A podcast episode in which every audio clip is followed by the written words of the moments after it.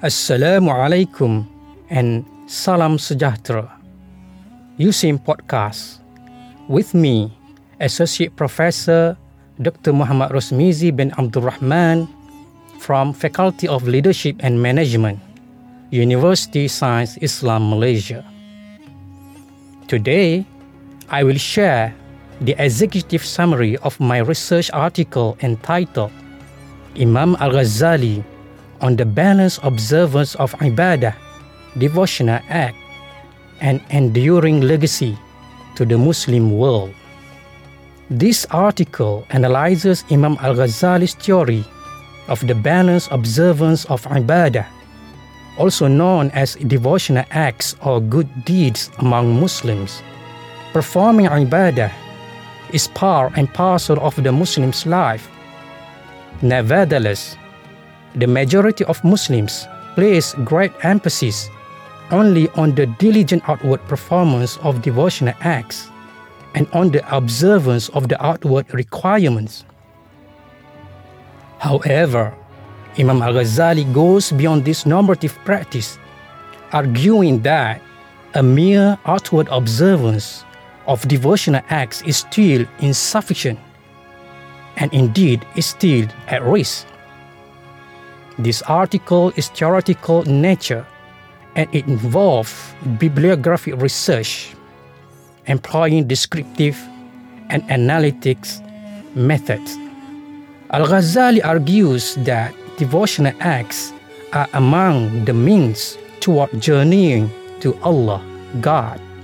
They are one of the essential provisions of the wayfarer or traveler in the path of Allah which can also prevent him from worldly greed, leading towards spiritual attainment and eternal happiness.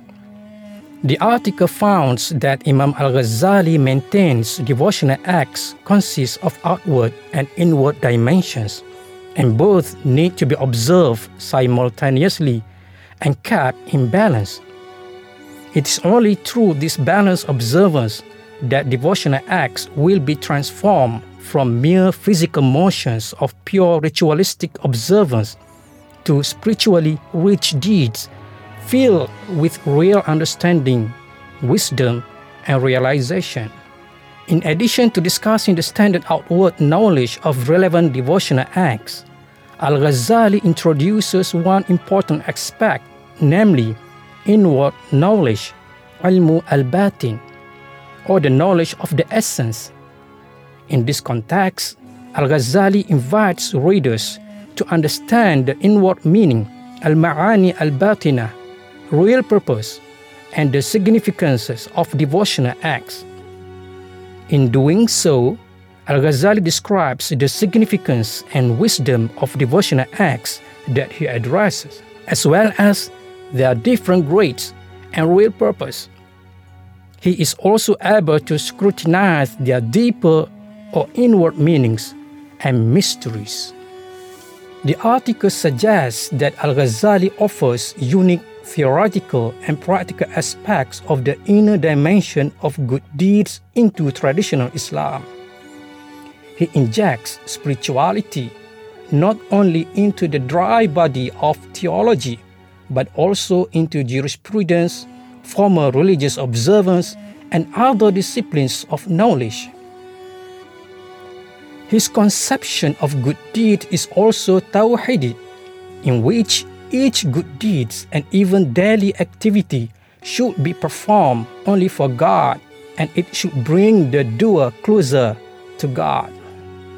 This dynamic conception of good deeds is also applicable to other religious traditions, and that the conception of Tawhid can become the basis for building harmonious coexistence in multi-religious society.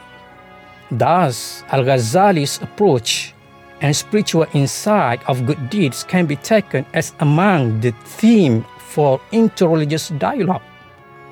In Malaysia context, interreligious dialogue and engagement is very important in order to maintain harmonious interreligious relations. Therefore, Al Ghazali does not only able to rediscover deep spirituality which has been neglected by the majority of Muslims, especially after the early centuries of Islam, but he also bridges the gap between various classes of people, fills in the lack of the spirituality, unites the heart, spirituality, and the mind, reason, harmonizes and combines Sufism and the former religious observance, and thus balances the unequal observance of the outward and inward dimensions of good deeds. His spiritual insight into devotional acts, as well as his advice of the need for balanced observance between their outward and inward dimensions, are not only suitable and practical to the Muslim world, but are also important. This paper suggests that some spiritual insights of Al Ghazali, as well as other spiritual teachers, should be introduced and taught properly in the formal education. Thus, from now, the religious textbooks should not only cover the outward, dry, and literal discussion of religious matters, but it should be accompanied and infused with rich spiritual insight of the previous spiritual masters like Al Ghazali. Hence, in the context of the Muslim world, Al Ghazali's spiritual insight could be regarded as the everlasting legacy. For further information, you can visit our podcast series at podcast.usim.edu.my and at Spotify platform, Apple Podcasts, and Google Podcasts. That's all for this podcast series time. Stay tuned with USIM Podcast.